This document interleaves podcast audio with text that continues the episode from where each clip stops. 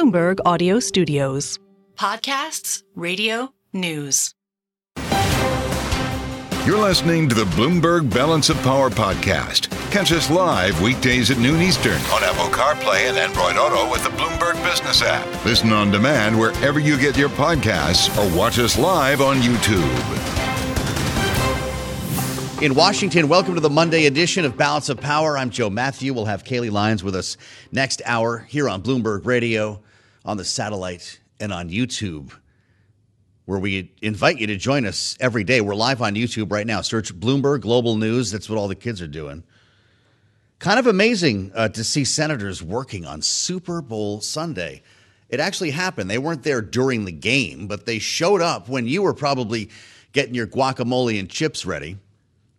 And they did advance this bill. It hasn't passed the full Senate, but they had a procedural vote, and it went pretty well for those looking to help fund our allies in Ukraine, Israel, and Taiwan. 67 27. A lot of folks think this could pass the full Senate, and that would happen no later than Wednesday. And we're right back to where we were on Friday with the same question what happens when it goes to the House? I guess it's a good thing, though, that they didn't have to, you know, get up early and go to work today, as I read on the terminal, that this is one of the least productive work days of the year because of the football game. Jack Fitzpatrick came to work. He's with us now from Bloomberg Government. You saw the game. You came in, right? I'm here. They say even those who will, because 16 million people will skip work today.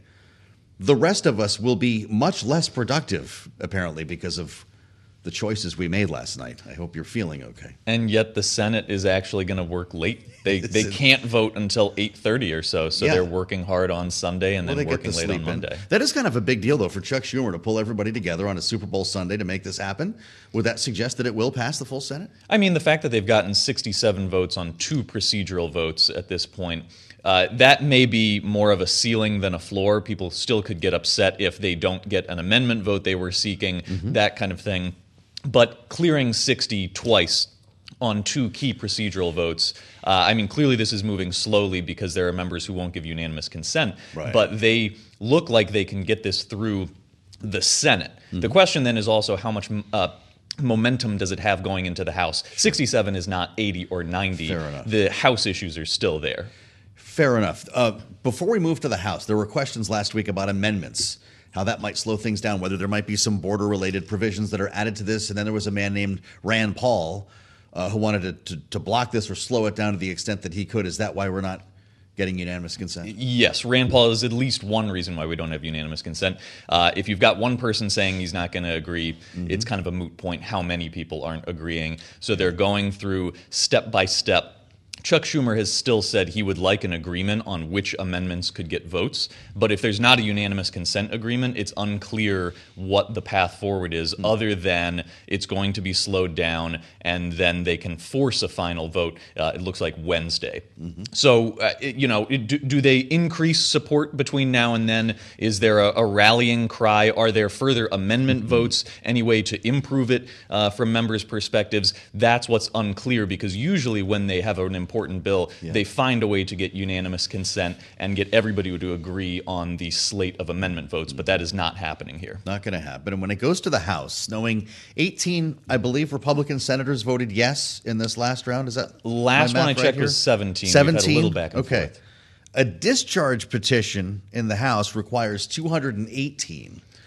I'm I'm comparing apples and oranges here, but you talked about momentum. You get 80 or 90. Are we in a world in which a discharge petition. I know this is wonky stuff. Could actually work around Speaker Johnson if he doesn't want to bring this to the floor, and supporters who back it do. I mean, first, a discharge petition usually is useful if the leadership wants an excuse to end huh. up supporting something. Got it. If you force their hand, and then they can say, "Oh, you oh, forced well, my hand." Yeah. Um, the fact that there's been some pushback or at least skepticism. Uh, we talked last week about uh, Mike Rogers, the House Armed Services Chair, yeah. saying if we don't have an immigration deal and we don't, mm-hmm. it's not clear how you can move this forward.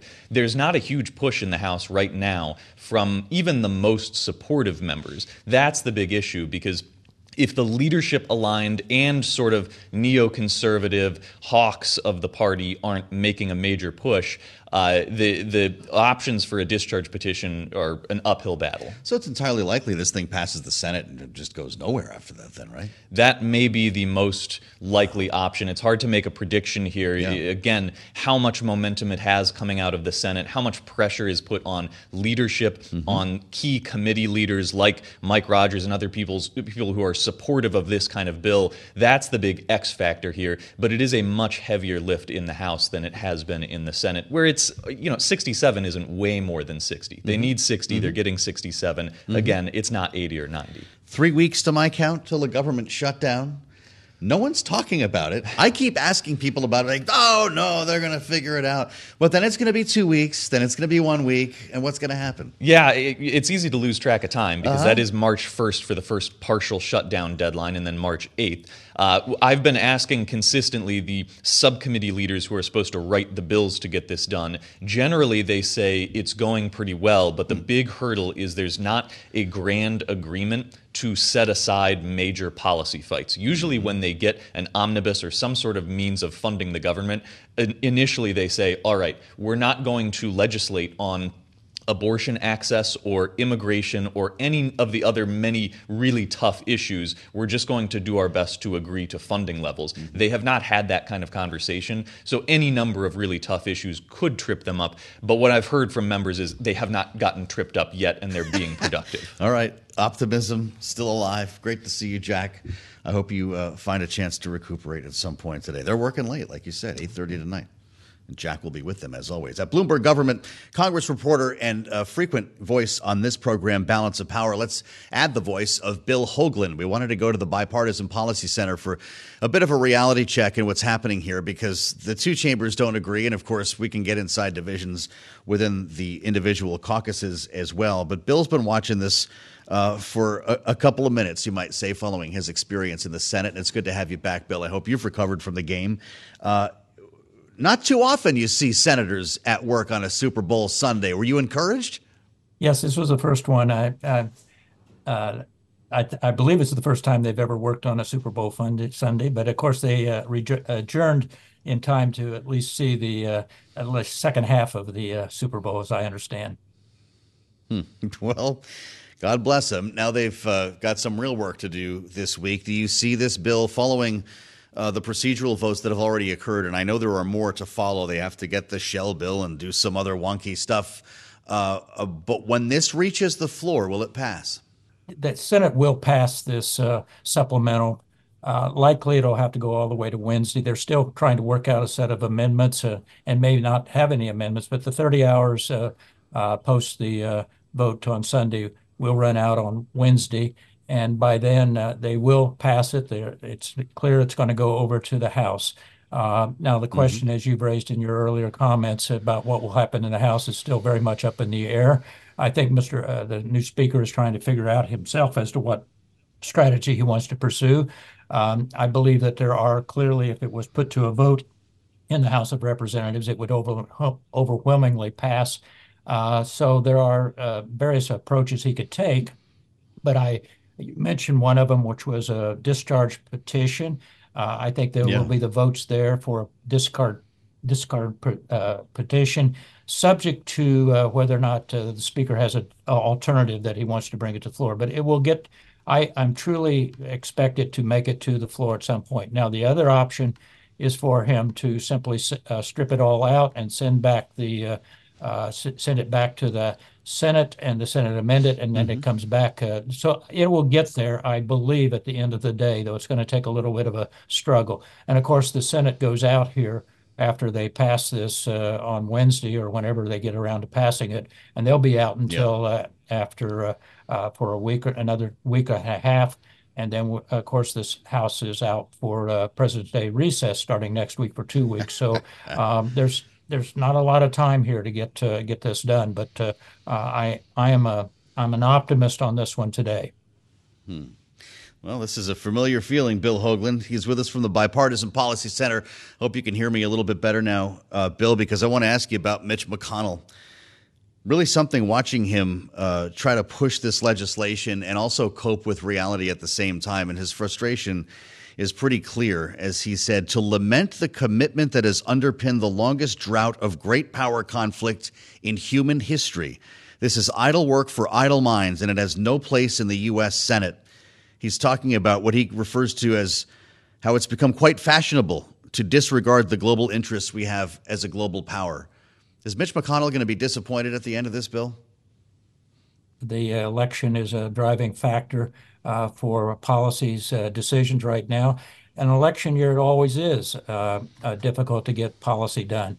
Uh, but uh, I am I am I am rather discouraged as an old Senate staffer that we're letting politics play such a big role in such things as the immigration bill last week, uh, which was a bipartisan uh, effort on the part of uh, some good senators in the United States, both Republicans and Democrats, to bring something to the floor. I'm a little discouraged about uh, the uh, degree to which the potential presidential nominee, Mr. Trump, is having such an impact upon policies right now when action should be taking place and we should be legislating and putting off in, at least until after the election as to what the next policy should be. You think we're going to have a government shutdown next month? I uh, that's a that's a good question. I do think that we hit uh, uh, we're we've already run out of time here, as I said. Uh, that March uh, uh, that March first date is coming very quickly, at least on the four four bills that have to be done by March first. at this particular moment, I'm beginning to anticipate, since there's very little that's happened in the way of actually acting on those uh, bills in the House and the Senate, that we're probably looking at another kicking of the can, uh, both mm-hmm. on the mm-hmm. March 1st and the March 8th. Uh, or uh, I, again, I'm, I'm one of those who really believes that a, a government shutdown, particularly in an election year, benefits no one uh, no political party. And so I do think we're looking at uh, another uh, continuation or res- resolution, at least until the end of April, when uh, uh, certain things start to really happen under the mm-hmm. new Fiscal Responsibility Act that was adopted last year, which means across the board cuts beginning uh, in April. So I do think they're going to try to try to get this these bills done but uh, it, they're not going to get them done by March the 1st right now, given the schedules that uh, uh, recesses and the president's recess and other things that are going on. Donald Trump uh, has had a heavy hand over these negotiations without even being on Capitol Hill, Bill. To what extent do you think he'll impact a final product here when it comes to Ukraine specifically? Well, I think we've already started to see the impact that he has had on uh, such things as the immigration bill last week uh, that was uh, brought to the floor. Um, I, I, believe that post uh, uh, Super Tuesday, when he should have, uh, if Mr. Trump does at that particular point, the former president have the requisite number of electoral votes locked, delegate locked, locked in, that uh, mm-hmm. it will now become basically his uh, policies for the rest of for Republicans uh, that are towing to his uh, uh, reelection. Uh, it will really make it very difficult to get any bipartisan work done here. keep in mind that. Um, we also have a situation here, of course, as you know, we have an election tomorrow, and, and mm-hmm. Mr. Santos's position being up for election. That, uh, as last time I looked at the polls, would indicate that that might uh, flip to a Democratic seat, uh, uh which would really change the mod- uh, change the uh, make it even more difficult yeah. for Mr. Johnson to get work done. So, I want to be I want to be I want to be an optimist, but I can tell you right now that politics are really starting to dominate this whole agenda, a legislative agenda for the rest of the year. And and as one who still believes that we have to legislate even in an election year, this is very dis- disappointing mm-hmm. to me. Yeah, it's hard to ignore. Uh, Bill Hoagland, great to see you, Bill. You're listening to the Bloomberg Balance of Power podcast. Catch us live weekdays at noon Eastern on Apple CarPlay and Android Auto with the Bloomberg Business app. You can also listen live on Amazon Alexa from our flagship New York station. Just say, Alexa, play Bloomberg 1130. Interesting reading the write ups on the Trump NATO comments this morning. Shudders, I read, across Europe. The way the Washington Post put it, tremors the word they chose, across Washington and in European countries already worried about America's reliability as an ally in a potential second Trump administration. This was in South Conway, South Carolina, where the former president made the remarks about countries paying their fair share, if I can use that phrase, to NATO. And he took it a step further. Here he is from South Carolina. Let's listen. I said, You got to pay up. They asked me that question. One of the presidents of a big country stood up and said, Well, sir, uh, if we don't pay and we're attacked by Russia, will you protect us? I said, You didn't pay? You're delinquent? He said, Yes, let's say that happened. No, I would not protect you. In fact, I would encourage them to do whatever the hell they want. Whatever the hell they want, the line that is still echoing across Washington and European capitals as we assemble our panel. Rick Davis and Jeannie Sheehan Zaino are with us, Bloomberg Politics contributors. Jeannie, it's great to have you back. We missed you at the end of last week. This is the kind of stuff that Joe Biden is talking about, but if you read the polls, voters would suggest to you that this kind of talk doesn't matter. We saw this side of Donald Trump in a first administration. It doesn't seem to bother a lot of Republicans about a second one, does it? It doesn't so far. But first of all, can we just clarify that NATO is not some kind of golf course where you pay dues? So, right there, he is factually wrong. I'm not sure if that matters. Number two, the irony of this coming from a man who famously doesn't pay people in his own businesses and his vendors. So, you know, so much of this just rings narcissism. But you get to the reality of the facts on the ground. And this is what he has been saying and promising for some time this threat of moving us out of NATO, of weakening NATO. Yeah. And that's why so many people, including the Wall Street Journal editorial page, are responding so forcefully. Because, of course, from our founding, we have depended on allies to help us achieve our national security and economic goals. Without those allies, how do we combat China, for instance, in this in the China Sea? How do we combat the Houthis in the Middle East? You know, mm. we depend on allies, and of course, how do we combat Putin as he tries to move into Europe? So. We yeah. do have to take him at his word, even though factually it is wildly incorrect what he's saying.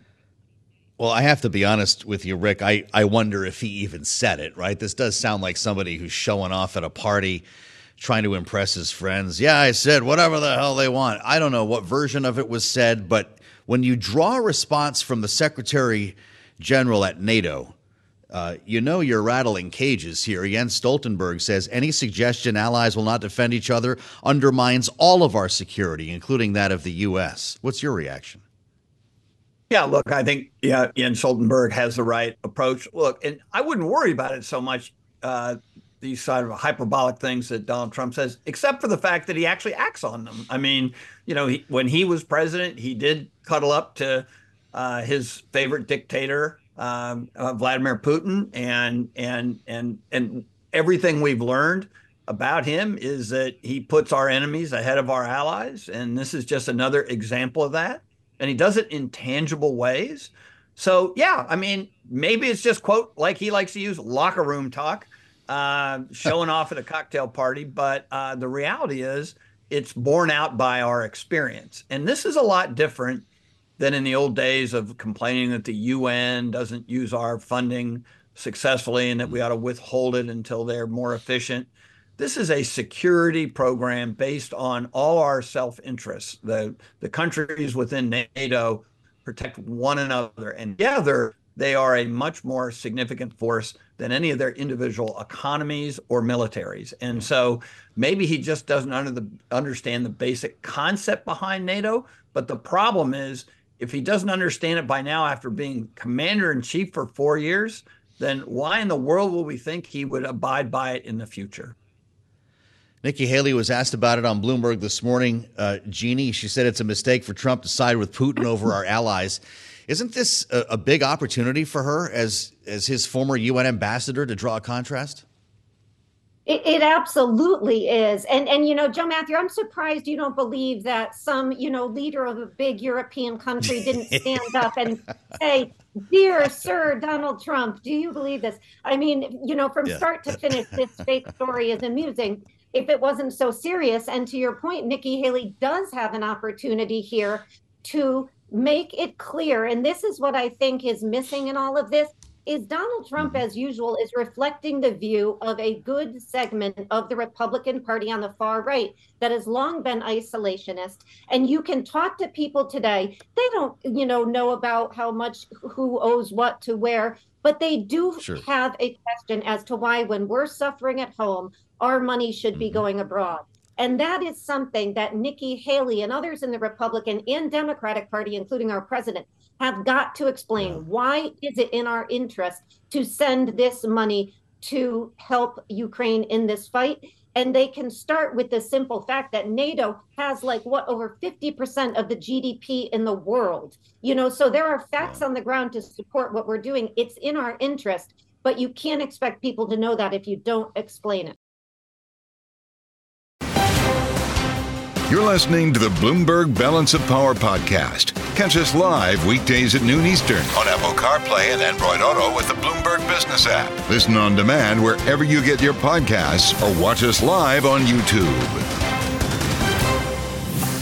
It's been a week over the last week in which we've been very focused on domestic politics, but specifically the Senate's efforts uh, in the last over the course of the last weekend, even through the first half of the Super Bowl, to try to pass an aid package that's mm-hmm. going to have funding not just for Ukraine, but also for Israel at a time where we're seeing things getting perhaps a little bit more contentious between Israel That's and right. the Biden administration with their handling of the ongoing yeah. war with Hamas in Gaza. We heard from Benjamin Netanyahu on uh, Sunday morning, which was illuminating now, mm-hmm. as the mm-hmm. IDF turns to the south and they go to Rafah. Remember, we talk a lot about the Rafah gates. That's right. right. on the border with Egypt. It's a critical area, and that's where a lot of civilians had evacuated to. Right, and where they're trying to get aid through. Absolutely right, because the bombing was happening in the north. So this is creating uh, a potentially deadly situation. I guess dozens of civilians are said to have been killed already, but I haven't seen a hard number on that uh, from the government. I mentioned uh, Benjamin Netanyahu. He was on ABC News, uh, ABC this week with George Stephanopoulos talking uh, about the action in Rafah and the urging from the Biden administration, the urging for restraint. Here's what he said. Well, Rafah is a, is a very small percentage of uh, Gaza, and I think it's about 10% or 15%. I mean, the estimates... Enough area north of Gaza that has already been cleared. Well, there's, there's an estimated 1.4 million people in that area right now. And, and as the, as the Germ, German exactly. foreign minister That's said, they can't, they, can't, they can't just disappear. Where are they supposed to go? No, well, the, the areas that we've cleared north of Rafah are uh, plenty of areas there, but uh, we are working out a detailed plan to do so. This is where we begin our conversation with Hagar Chemali, founder of Greenwich Media Strategies and a voice of experience uh, in the White House as former director for Syria and Lebanon at the National Security Council. Hagar, it's great to see you. I wonder how concerned you are now uh, about this new direction that the IDF is taking to the south. Is it possible for them to protect civilians or create new humanitarian corridors at the same time?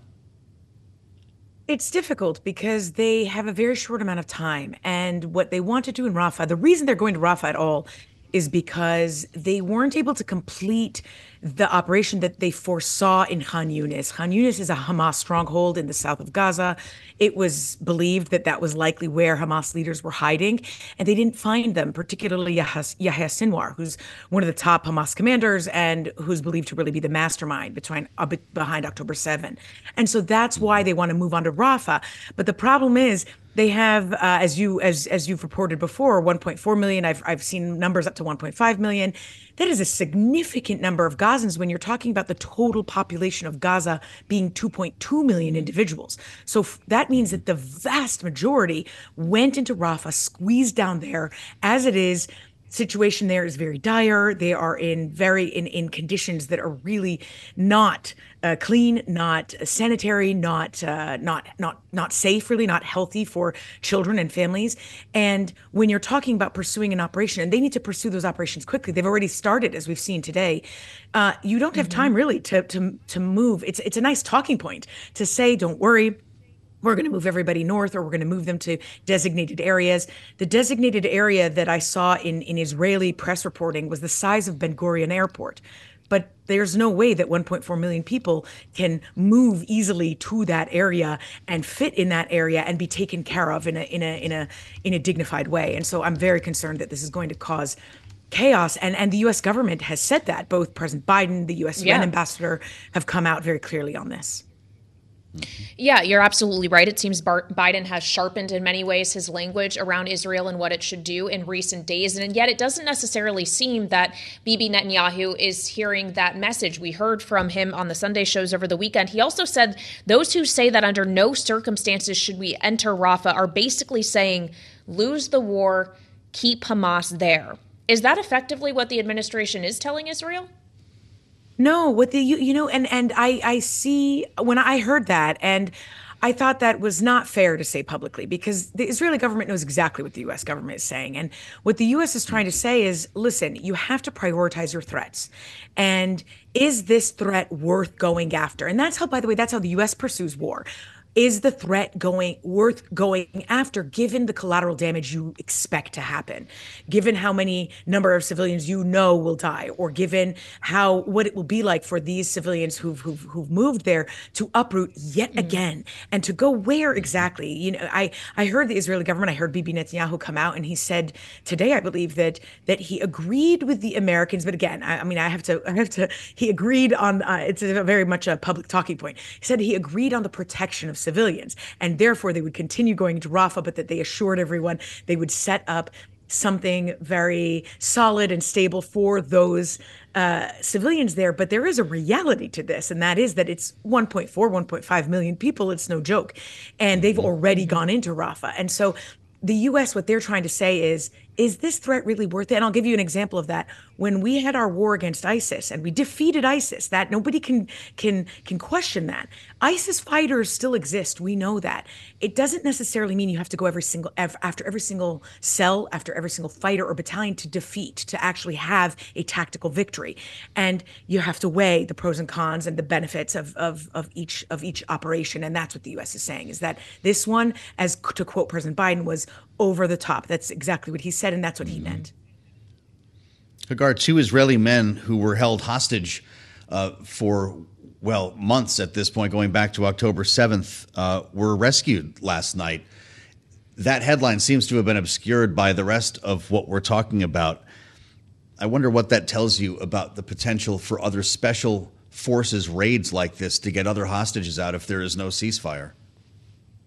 I'm, you know, I'm glad you mentioned how that news has been drowned out because there are a lot of headlines will have have been focusing. They'll say there was this operation where dozens were killed, and a lot of the headlines are missing that that there were two hostages released in this in this raid in an apartment where they were found, um, which is just fantastic news. It's great news that they found them um, and that they released them, and it it boosts morale and hope for a lot of these families, of course, and for the for the military to pursue similar operations the the the fact is it will be hard to release the remaining and there are about 130 estimated to be about 130 and we saw news uh, last week saying that about 50 have have have likely died and that's coming from the israeli government.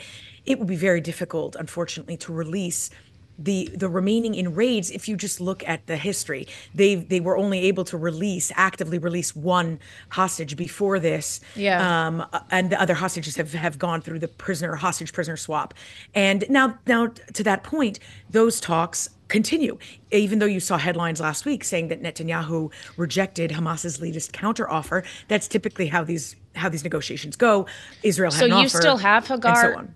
hope hope that a deal like that can be made despite Israel's pushback? Yes, I do have hope for a few reasons. First, because the talks we do know continue. In fact, Hamas sent a delegation to Cairo to continue to follow up on their counter proposal. So that's that's one. And their counter offer did not include a demand for a permanent ceasefire.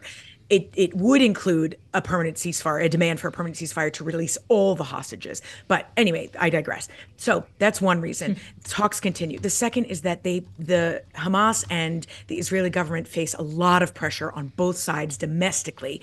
On the Israeli side to prioritize the release of hostages, and on the Hamas side to end this war altogether. And most Gazans have said, or at least those that we've seen, who have been in the streets saying, just release the captives. They tie the two together, and that is a correct uh, assertion to tie the two together. So they're both facing this this ongoing pressure, and you've seen them in the past agree to the principle of a ceasefire and hostage prisoner swap. So there's no reason it can't happen again.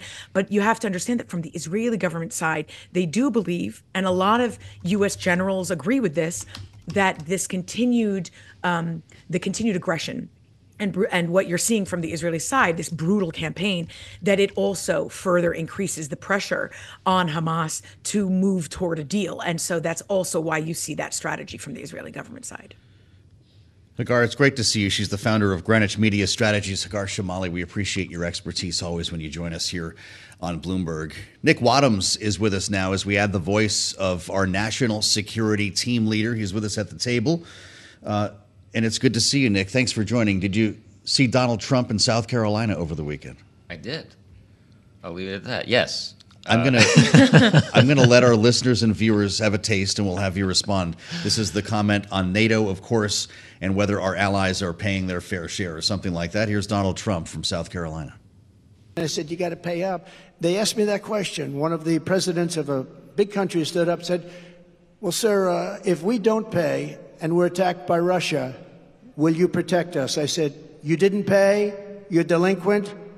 He said, Yes, let's say that happened. No, I would not protect you. In fact, I would encourage them to do whatever the hell they want. Encourage.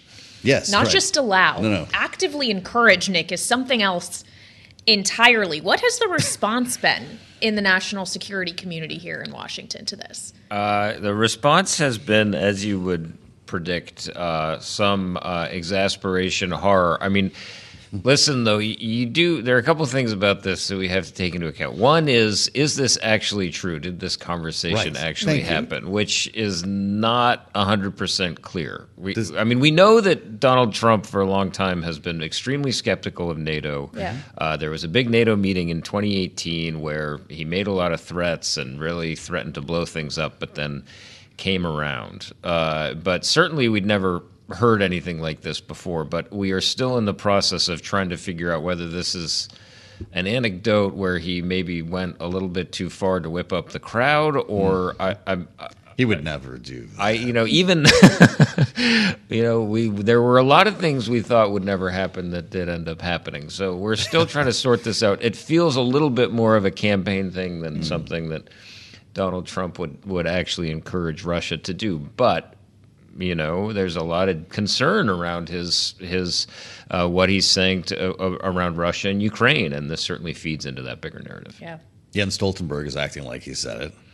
Uh, but, you know, maybe that's not the point. The language and the coverage I find interesting sent shudders across European capitals, tremors across Washington. This is Donald Trump. What did people think they were? Right. I mean, that, well, that's the other thing, and I think you will find that yes, there is uh, anger, unease, exasperation in European capitals, but they have known for some time that he is the front runner among Republicans. They know exactly what he thinks about NATO. They also know that if he wins, he would not be there for more than four years, uh, which is an interesting angle because it makes you think, well, It's could he, he you says. know, could he? Well, you know, that's a whole other question. You can get into that. Yeah, we can get into that tomorrow. But w- would he? it- Four years is something that they could potentially endure. If they're not looking at eight years of Donald Trump and this kind of thing, it's like, well, if we put our heads down for four years, and let's not forget that he was a real uh, ally in a lot of ways to places like Poland. Mm-hmm. U.S. troop presence in Europe actually increased in, in some places during his presidency. So it's a mixed track record. Finally, Nick, just in our last 90 seconds with you, we also got some news over the weekend that the Defense Secretary, Lloyd Austin, is in the hospital again. He actually announced it this time, but he's in critical care now for a bladder condition. Do we have any idea how long he may be out of the mix as we deal with all of these geopolitical conflicts around the world? Because Kathleen Hicks is in charge right, now, right? Right. He transferred authorities. Uh, we do not have any sense. Uh, you know, the, the real question we're trying to figure out here is obviously when he, the first go around when he was hospitalized for two weeks, he did not disclose it. He did Yeah. not. He was very opaque. Uh, wanted to guard his privacy jealously. It created a, a huge uh, amount of concern. This time around, we're still trying to figure out how serious is it. Is this something that could be a bigger health issue that would really affect his ability to do the job, or are they just being very careful and making sure that you know everybody full transparency and stuff like that? We're trying to sort it out. But certainly, if he's going back to the hospital, that suggests that the health issues he had in January have not been resolved, and that's going to present a great many questions. We hear a lot about chain of command. I'm sure the Pentagon at its briefings will be emphasizing that point. That's right. Today, at two thirty. Two thirty. We'll have with a some fun questions briefing, for Pat Ryder, I Exactly. suspect. Um, because the timing here is everything, Kailey, which is. I'm sure, why you asked it. Uh, considering the fact that we're involved in repeated airstrikes now Yep. against foreign entities, never mind what's happening in Israel and Ukraine. This is a real story. Absolutely. And of course, we're seeing perhaps the secretary learned his lesson from last time about making sure we all Hmm. know that story as How it's true. happening versus learning the details later. Nick Wadhams will get a day off someday. He runs our national security operation here in the Bloomberg Bureau. We always know he's here, which is why he joins us here on Balance of Power. We thank you, Nick, as always. I'm Joe Mathieu alongside Kailey Leinz. This is Bloomberg. Thanks for listening to the Balance of Power podcast. Make sure to subscribe if you haven't already at Apple, Spotify, or wherever you get your podcasts. And you can find us live every weekday from Washington, D.C. at noontime Eastern at Bloomberg.com.